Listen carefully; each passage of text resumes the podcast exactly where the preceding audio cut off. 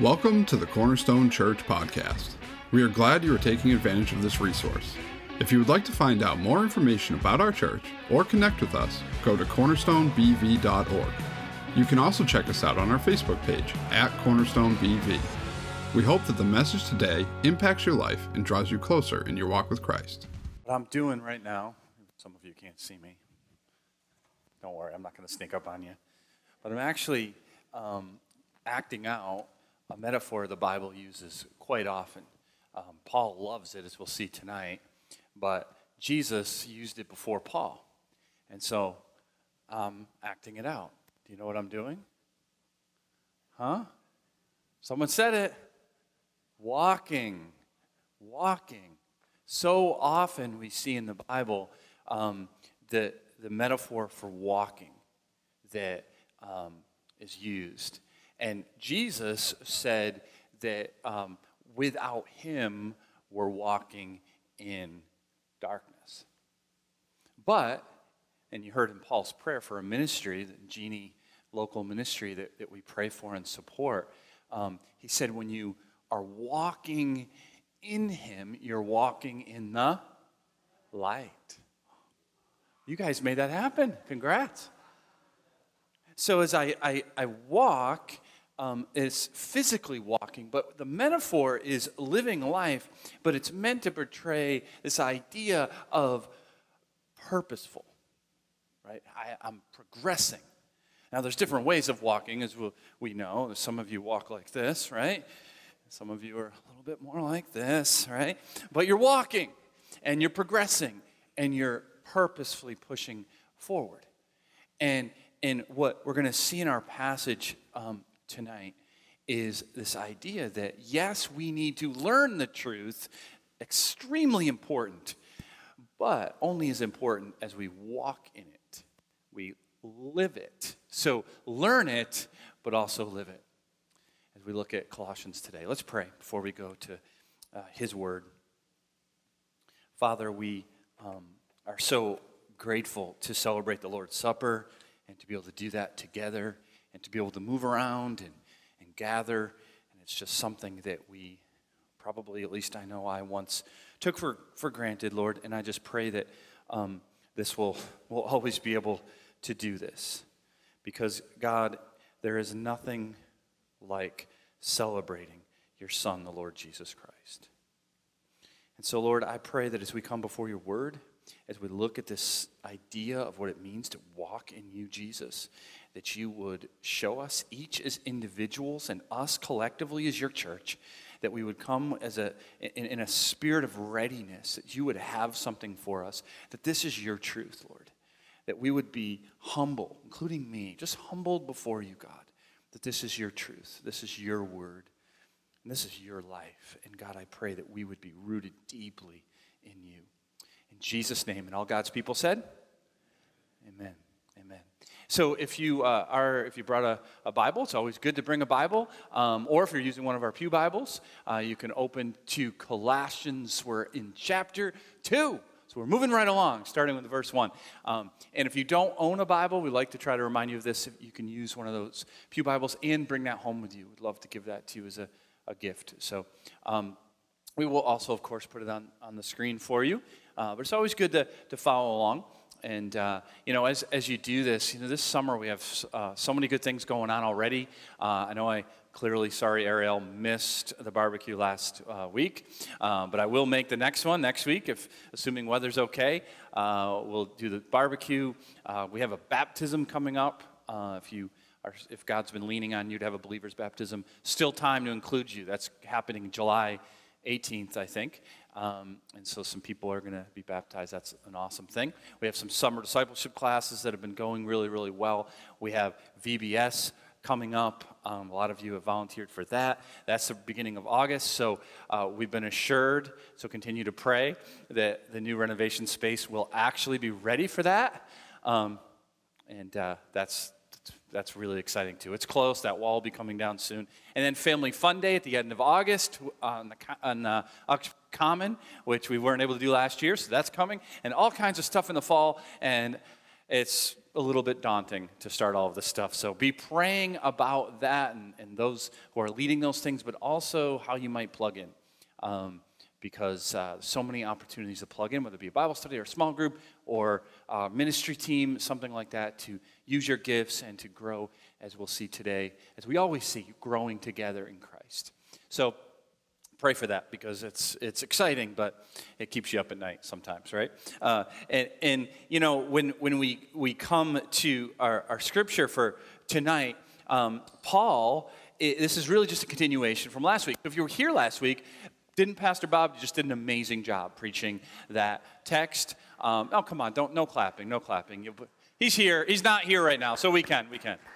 Um, just not when he's here. You don't want to b- boost his ego too much. Uh, but he did a great job. I was here at the nine actually, um, and I was able to uh, on Sunday morning. I was able to, to hear that. Um, and, and, you know he he loved that text because he took Paul was speaking kind of generally about the struggle he has in the gospel, right? And and and and, and the and the battle is not with the flesh and blood, right? It's it, whenever someone is preaching or teaching who Jesus is, there's a struggle and a battle. And I just you know he obviously and and I really thank thanked him for this, but he, he applied it quite a, quite a bit with me, obviously being the lead pastor here and preaching most of the time here. Um, but I want to remind you that that battle is anyone who, who's maybe leading your small group, teaching a Bible study, uh, leading VBS or children's church or anything, you know, that battle for anyone who's trying to do anything for the gospel, it, it exists. It's a struggle and we need to be ready. And that's why we pray for each other, we forgive each other when we blow it, and it's also why we encourage each other. And so as Paul gets to chapter two, remember we have the chapters weren't there. This is really just a continuation from uh, the, the thought that we had last week is this struggle. But now you see that was kind of general. He's talking about the generally the struggle. He's in prison, and, and so clearly that's a struggle uh, because of the gospel. And, and there's this general struggle that Paul had, and he's going to try to make it more personal.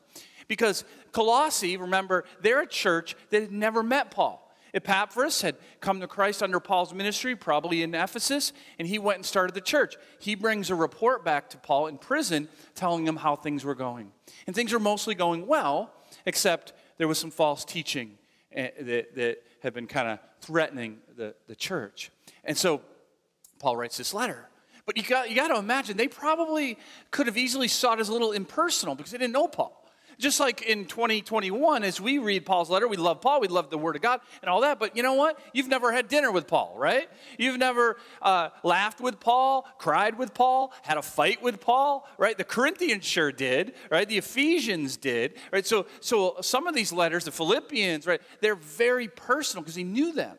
Yet this, this group of, of believers, they'd never had that either. So, Paul, I think, really wants them to see that his struggle with the gospel is very personal, even uh, with them. He says, For I want you to know how great a struggle, that's just a giant, that means a gigantic struggle that I have for you.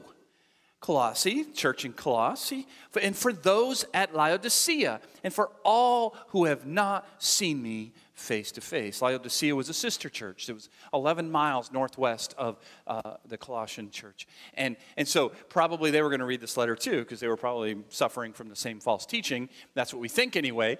And, but Paul wants like both those churches to know, like, look, this isn't just a general struggle and you're just kind of nameless faces and, you know, I, I write this letter and good luck. Like, I'm struggling in prayer for you. I deeply care about what happens to you.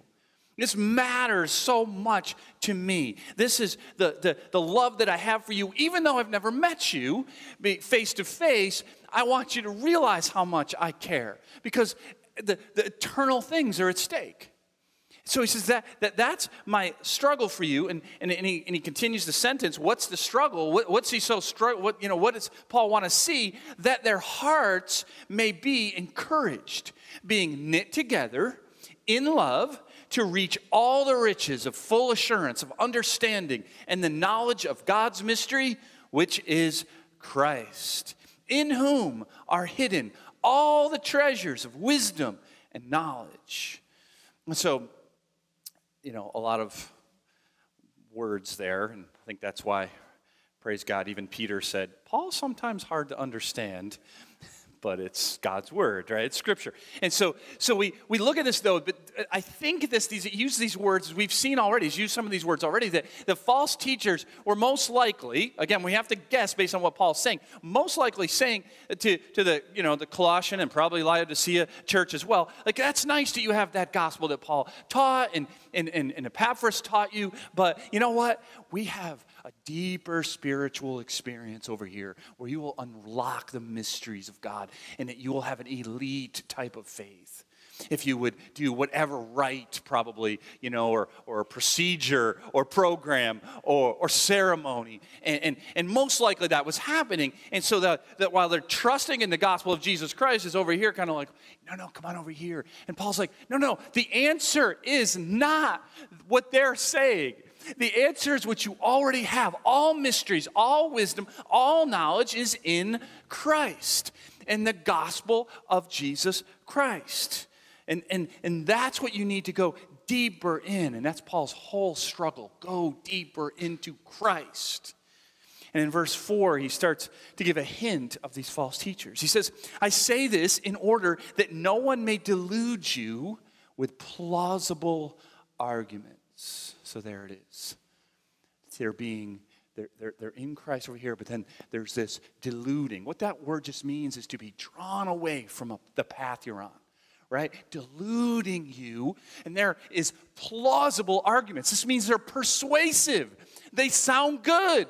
They, there's something about what they're saying that's like, ooh, I like that and they're probably emotional pleas and they're offering certain things. And, and, and, and he's saying, no, no, no, you got to be careful because there is nothing more dangerous than plausible persuasive arguments that are not tethered to the truth, that instead are tethered to lies.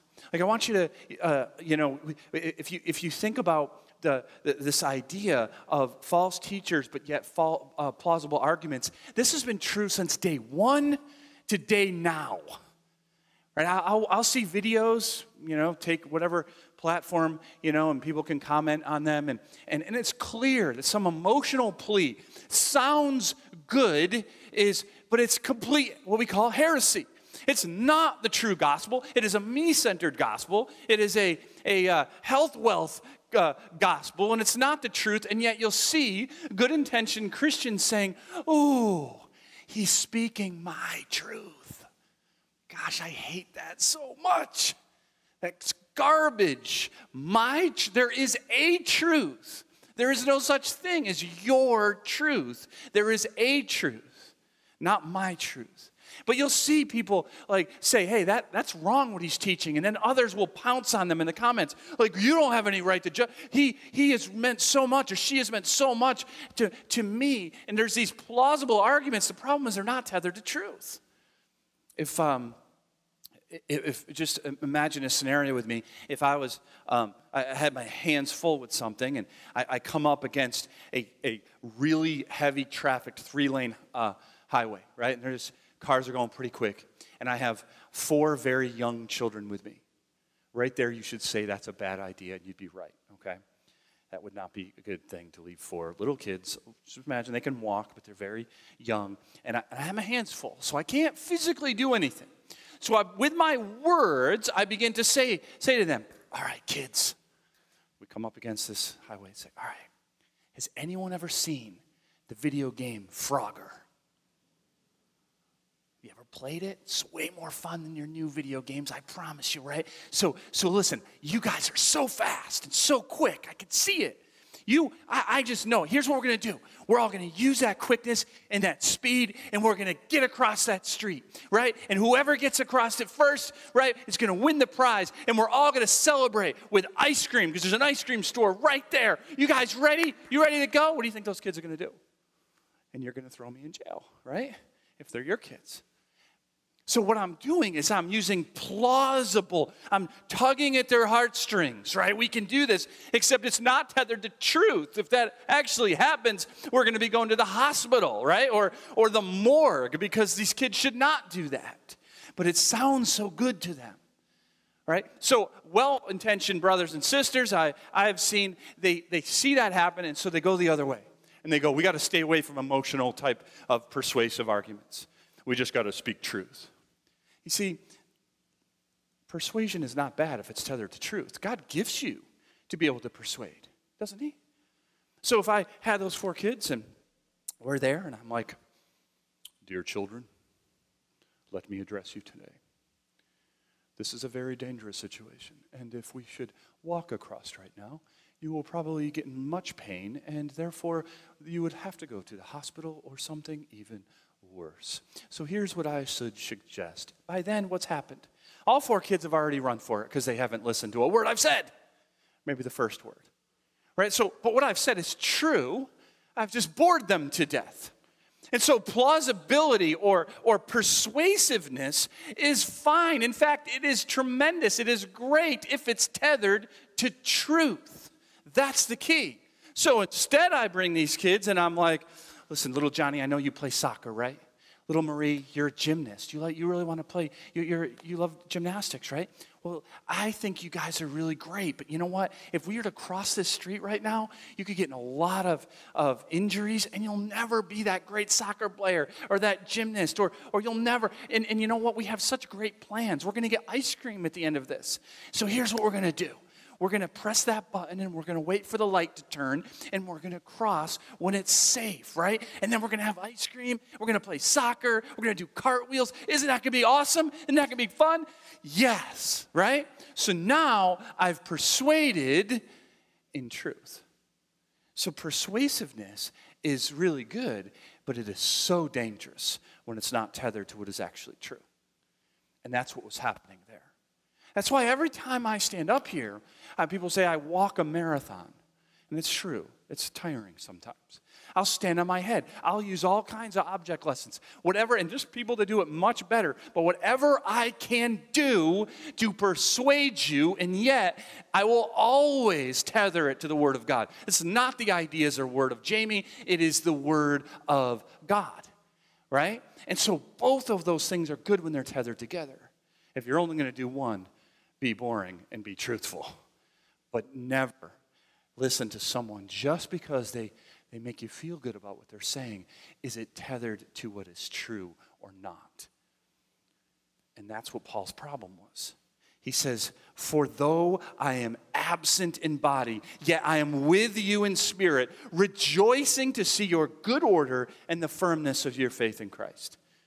So Paul is very, he's bursting forth with joy because, as he's already said in chapter one, they're actually doing really great.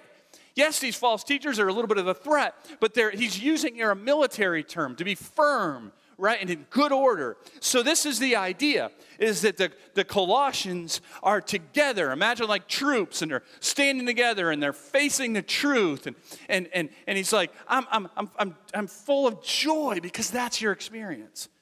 Notice also that it is together. They are knit together in love, knit together in truth. They're together. If I could just get you to destroy this American westernized individualism that you can do your life in Christ by yourself, it's foolish. That we are meant to be together together. One, yes, uh, the, the over 50 one another's in Scripture. How do you do that by yourself? We are here together. That's what he's, the picture is this, this military scene of they're, they're in Christ together, right? And, and yet, there's this whisper over the shoulder of the false teaching over here, over here. And he's like, stay there, firm in truth right and and so he, he then moves into, and we're just going to look at six and seven and pick up next week with verse eight. But he says, therefore, right? There's always a reason that therefore is therefore. And he says, therefore, because of what I just said, there you are, right? That you need to go deeper in the gospel, and I'm rejoicing because that's what you're doing, right? That all the mystery is found in him. Therefore, what? And he's going to give them an imperative. This is simply a command right? For something, because that's true, do this. And so he says, therefore, as you received Christ Jesus the Lord, the imperatives after that, after the comma, so walk in him. There it is. Walk in Christ. But first, he says, you can do that if what is true. you have received Christ Jesus as Lord. Right? Because you've received Christ Jesus as Lord, you are now commanded to walk in him. If you haven't received Jesus Christ as Lord, then no, you can't walk in him. That's got to be first. So he's making the assumption because they're, they're, they're standing firm, they're in truth, that because you've received, so what does that mean? To receive Christ Jesus the Lord. There's, there's a couple of, I think, levels to it. Yes, it, it means to receive him in mind and an understanding, to believe, right? That, that, that what? What is, what is that which we receive when we believe? We have to know what it is. We can't just say, yeah, I believe nothing, right? So we know that, that, that God uh, so humbled himself that he took on flesh. Right? And, he, and he became, still fully God, becomes fully man. And that's Jesus. And he lives this perfect life that none of us ever lived, ever could live. He lived it. He was tempted at all different points. He struggled just like any of us. He got tired and hungry and all of that. And yet he never sinned. And so, therefore, he's the perfect sacrifice. And he, then he humbled himself to the point of death, even on the cross. And, there, and it's there that he took every drop of God's wrath for you and me. He died in our place. He shed his blood to cover for our sin. That's what we celebrated earlier today. That Jesus, as Paul said, gave us the victory and the freedom. Right? That, that, that he then rose again three days later. The resurrection showed his victory over that freedom from sin and death. And he ascended into heaven, and, and someday he'll come back in glory, and we, we wait. But in the meantime, he sent us his spirit, the Holy Spirit, and he, he, he, the Spirit's with us, and he dwells each one of us, gives us gifts, and produces fruit so that we might walk in him. So when you receive Christ the Lord, you believe that in your mind. You believe that. And you also believe that he's given us truth to live by his word right? And so when, when, when Christ is Lord, it says, I want you to be Lord of my life, Lord of my marriage, Lord of my parenting, Lord of my workplace, Lord of my health, Lord of my online presence, Lord of my sexual ethic, Lord of my, you know, you name it. That's what we're saying is that we believe that you're Lord, you're King. So that's the receiving them in our mind, but there's also, the Bible describes a heart change, right? There is something, and, and if you're a Christian, you could stand up here, push me out of the way, and give us testimony of the things that could not have happened if not for Christ. I was talking, a couple weeks ago, I was talking with Pastor Bob. For whatever reason, the subject of smoking came up. And I know he's just a wee bit older than me, and he's from a generation where pretty much everybody smoked. And so I said, Man, you probably smoked, right? Because he doesn't now. And he's like, Oh, when I was a young guy, I, I smoked. I was up to three packs a day. And he's like, I tried to quit and quit. I could not quit. He's like, You know how I quit? I was like, What'd you do to quit? And he goes, I became a Christian. And I was like, Wow, okay. He's like, As soon as I became a Christian, it was gone. Now, I know plenty of Christians, some are in the room, who want to quit and struggle with smoking, and it's a hard thing. I'm not saying that's everybody's experience, but it was his. He, he, he gained the freedom and the power as he received Christ as Lord. I think of my own life, I could give you a million examples. We don't have all night, but there is one that, that has always been interesting to me because if you've come to know me in the last, say, 15, 20 years, as most of you probably have, the last thing I think you would describe me as someone with a bad temper. I don't have a short fuse. Um, it, eh, maybe my kids would say differently, but no. Uh, you know, I, even with them, they would have to admit everybody has their limits but I rarely lose. I can count on one hand the times that I've thrown a temper tantrum since I've taken on full time ministry. They happen, but not many. And, and I got to tell you, I grew up Irish, and the stereotype is true. My brother can attest to it. He's back in the sound booth hiding right now. But he could attest to it. I would go from zero to wanting to punch you in the throat several times like that for almost no reason at all. I had a temper so bad, right? And it went into my early years. I, I uh, in early adulthood years, I should say. So Heather could re- remember sometimes because she's known me for a long time, even before I was a Christian. And so she could tell you, I would lose it like that. And yet, it, it's when I became a Christian, it was just gone. It's been a bit of a process, but I have no desire to lose my temper. It happens sometimes. Yes, it's still a process, but I have no desire because Christ has given me the power and the freedom from that. I, have already read a few of the testimonies that we'll be seeing before the baptism, and, and things like I used to be angry and selfish, and I used to, you know, this and that, and addicted, and, and yet when I trusted Christ, it, it's just, it's I don't want that anymore. It's this power and freedom, and that's what he's saying. As you received Christ Jesus the Lord, so walk in him, because you're new, you're free, you're a new creation, you have a new heart, you have a new purpose because he did that. And verse 7 is simply describing how that looks to walk in him. So the imperative is walk in him, right? But then he gives us four participles. And uh, if you don't remember your English class, those are simply action or verbs, action words or verbs that are used as adjectives. They describe what it means to, to walk in him. And you can see them here. And in fact, uh, I'll get to it in a minute but I have all of the participles represented here. Please don't drop it. Please don't drop it. Oh, is my mic still on? I'm sorry. And we'll get to those in a second, but first let's read it. Rooted and built up in Him. So the first is that you are rooted in Him, right? That's the first. The second is you are built up. It's such messy, mixed uh, metaphors, right? You have a tree rooted in the gospel, gaining your sustenance from Christ, and then you have this idea of sort of like a building, you know, be, being built up in Him. And the third one is established in the faith, just as you were taught. When you see that, that's not general faith, that's the faith. It is the body of doctrine and understanding, the truth right, of the gospel of Jesus Christ and all that comes with it. So it is that you are entrenched or established in what is true from God.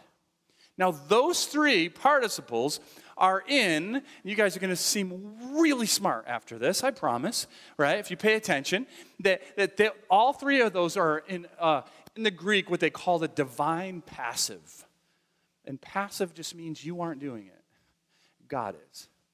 You are because you've received Christ Jesus as Lord, God is rooting you. You are rooted in Him. God is building you up. It's a process. And God is establishing you in the faith as you were taught. And so He's doing that right now.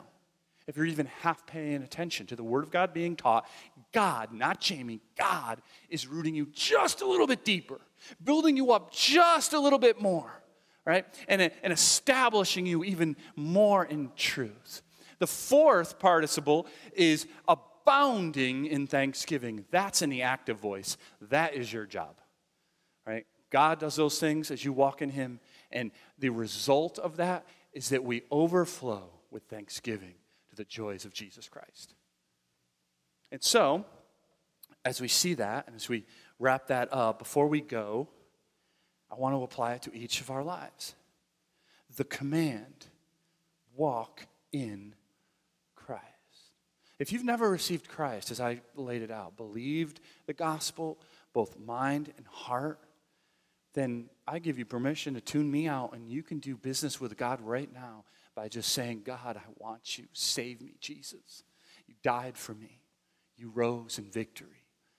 You're coming again in glory, and I want to be saved. I want you to be my Lord and Savior. So many of us in this room have done that. Maybe you need to do that tonight. You're not going to walk in Him until you do that. But as we look, as we think about that, for those of us who have done that, there's this imperative. All right? Now, walk in Christ. This isn't a suggestion. This isn't after you get, you know, get home from work, do your hobbies, you know, go on vacation, binge a Netflix series, then give me some time. This is just not what it is. He's saying, walk in Christ. Throughout all of those things, are you walking in Christ?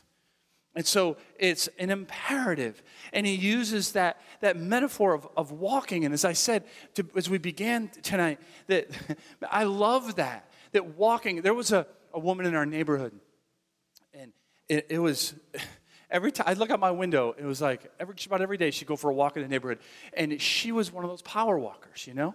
That's before they went to the malls, I guess, you know? And, and she was, I mean, she walked faster than I could run. And I was pretty quick. I'm like, how do you even do that?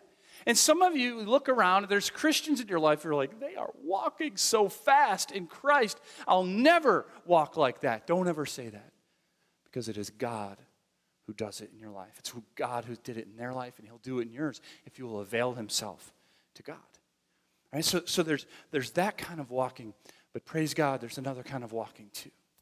Right? This, um, uh, I don't know, a couple weeks ago, I was, I was, turning into my road, and my road doesn't have any, any uh, sidewalk. So I saw someone walking, so I slowed up because, you know, it could be dangerous. And I looked at him, and, and I realized there was this guy, and he wasn't that old, although some of you might disagree. For me, he wasn't that old. He was probably in his 50s. He was a little bit older than me, but he, he wasn't like, you know, 90 something years old. But he was struggling. He had a cane, and he was one leg. He was just kind of like this. And he looked up at me. You could tell he was not having fun, right? I don't think he was glaring at me, but I was like, man, like anytime I see someone like that, so I see someone walking and they're trying to get some exercise, I have this thing in me where I want to roll down the window and go, You got this but that's embarrassing and my kids would never want, speak to me again. And, and, and nobody wants that but, but i just feel compelled to just be like i know that you want to give up but keep walking. You're at least going somewhere. You're, you're, you're not stopped. You're not sitting down. You're walking. And so i would say that to you. If you feel like man that's my walk right now cane and i'm, I'm you know keep walking. Don't give up don't turn back. Keep coming to church. Keep going to your home group. Keep uh, you know, opening your Bible, keep trying to pray, keep seeking the, the, the, Lord because, man, there are seasons where it feels like you have a cane, and there's also those seasons where you are flying as you walk in Christ.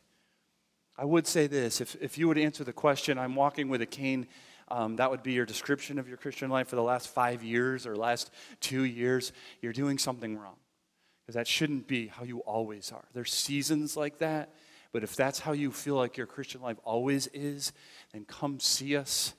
We will help you figure out what maybe is going on in your life that's constantly causing this struggle. All right? But if you're feeling that struggle, don't give up. That's the whole point of the walk. Walking in Him. Walking in Him. And so, how do you walk in Christ? First, He says you're rooted. That's the metaphor. I brought a nice aloe plant here. If anyone has some rough skin, feel free to grab some afterwards. Um, but you know, this is like maybe the new Christian where the roots are tender. You got to be kind of careful. You got to make sure because you could die pretty quickly, right? And, and, and so that might be you where the, the roots aren't big yet. But have you ever uh, tried to dig a hole near a huge bunch of trees? Is that a miserable experience or what? right? You're like, oh, that root, it's bigger than my head, right? It goes so deep into the ground, it's like they're seeing it in China because that tree has grown and it only has grown because the roots have gone deeper. And so, what Paul is saying, you walk in Christ as God roots you deeper and deeper into the truth of the gospel. And so, it sustains you and you bear fruit, as we saw in chapter 1. And so, now, why, why can you forgive your husband or your wife? Well, how did Christ forgive you? How can you uh, uh, encourage someone that drives you crazy and annoys you?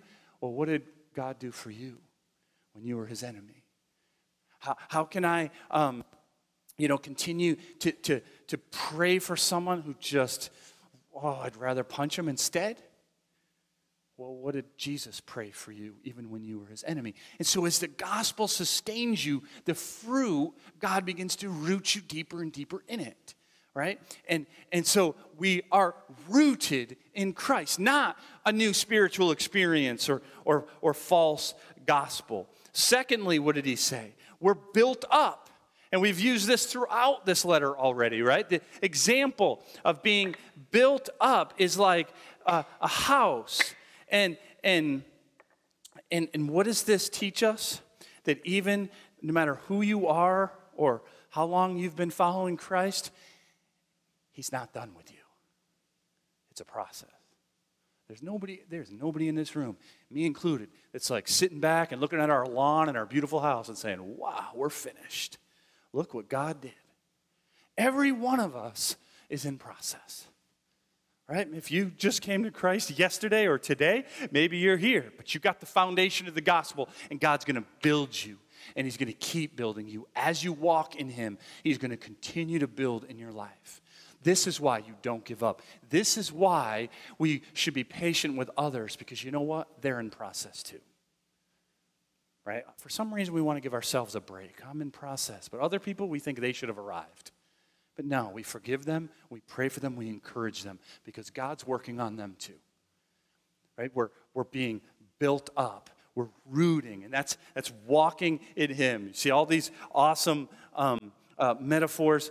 And then I just love this, of course, to be established in the faith as you were taught. You aren't going to walk well. That is represented here by the faith. This is the faith that you were taught.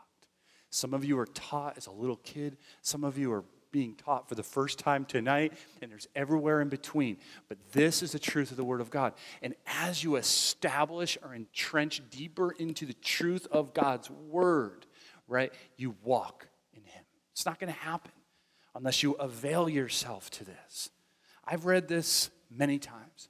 I've gone to seminary, I've studied it and studied it, and yet it is my delight most days to sit and read and think about what God is saying through His truth. It never, ever, ever, ever ends.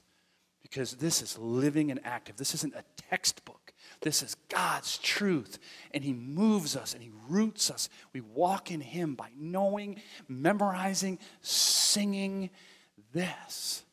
Because this is God's truth. This is why we come to church, hear sermons. This is why we sing words that are from Scripture. This is why we go to Bible studies. This is why we open it up in the morning, because this, or at night, or whenever your time, this is how we can walk in Him. It's not going to happen without it.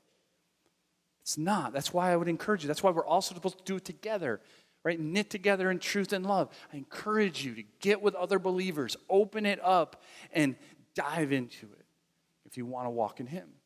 And if you want to do what God tells you to do, you're going to walk in Him because it's an imperative. And so the, the, the last thing was the only active one, and, and the one that we will finish with today, and that's just simply abounding in thanksgiving. Let me give you a picture of that. Very simple picture of that. I'm going to run.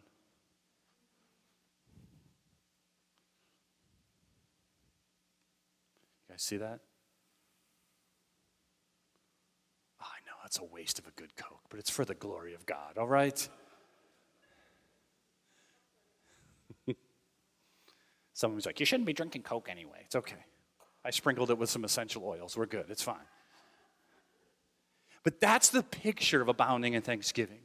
Okay? And it's active. So that means we do it in song, we do it in prayer, we do it with testimonies, right? And so this is not only our result of walking in Christ, it's a beautiful test of where you are. Are you walking in Christ? If you have zero desire to be to, to praise Christ, to, to, to abound in thanksgiving, I'm not saying you're not a Christian. I'm just saying you're not walking in Him because it's going to happen. It wells up when you realize who He is, what He's done, what He's doing, what He will do. His promises that no matter how much you might be struggling or hurting or in pain, you just want to thank God for who He is, right? Abounding in thanksgiving, bursting forth. And so that's why when we, we sing, some of you have different personalities. Some of you that you're incredibly reserved. So you know, when the greatest thing in your life happens, you go, yes, right? Okay, so no one's expecting you to, to go nuts. This might be what you're doing. You're just singing like this or you're praying like this. But some of you, man, your team wins and you got foam fingers, you're paint, you're waving, you're doing this. And then, you know, something, a song comes on about Jesus and you're like, mm, that says something about my heart. Right? And so, with your personality, as you pray, as you praise, as you give testimony, we are walking in Christ. We are abounding overflowing with thanksgiving. Let that Coke bottle be you. Let it be us as we respond to the Lord who we've received. Let's pray. I want to pray for you, and uh, hopefully, as I do that, you'll pray for me and pray for one another. Lord, I, I thank you that we are in process, and I pray for those who might be walking with a cane tonight that they're struggling, but they love you, Jesus. They're just struggling right now. Lord, I pray you give them a peace. I pray that they'll feel not guilt, but uplifted by your truth, that we're here with them. We're side by side. We're knit together in love because of you, Lord. That they would know that as they leave here tonight, that they can sing along with anyone else just because you deserve it and you deserve our, the, the glory, all glory. And Lord, for those who are walking fast in Christ and rooted deeply, thank you for what you've done in our doing. I pray that they will continue to shine your light, continue to avail themselves to your word, and continue to fight the good fight. Praise God for them. I pray that they would avail themselves to others and be an example to those who need it. And Lord, I, I, I thank you that you root us and you establish us. And Lord, I pray that we would be thankful unto you. That even in this last song and as we go through this week, that we'll find opportunities to overflow with thanksgiving to you. That you'd remind us, tangibly remind us of who you are and what you've done. And lastly, Lord, I pray for anyone who's never received you as Lord I pray that they have, even as I gave them permission to just do business with you, but that you, oh God, would open their eyes, open their hearts to the faith they need to put their trust fully in Jesus' finished work on the cross. That they would know no more shame because of their sin, because you took it all on Calvary. That they would just give their lives over to you, even now as I pray, Jesus, save me.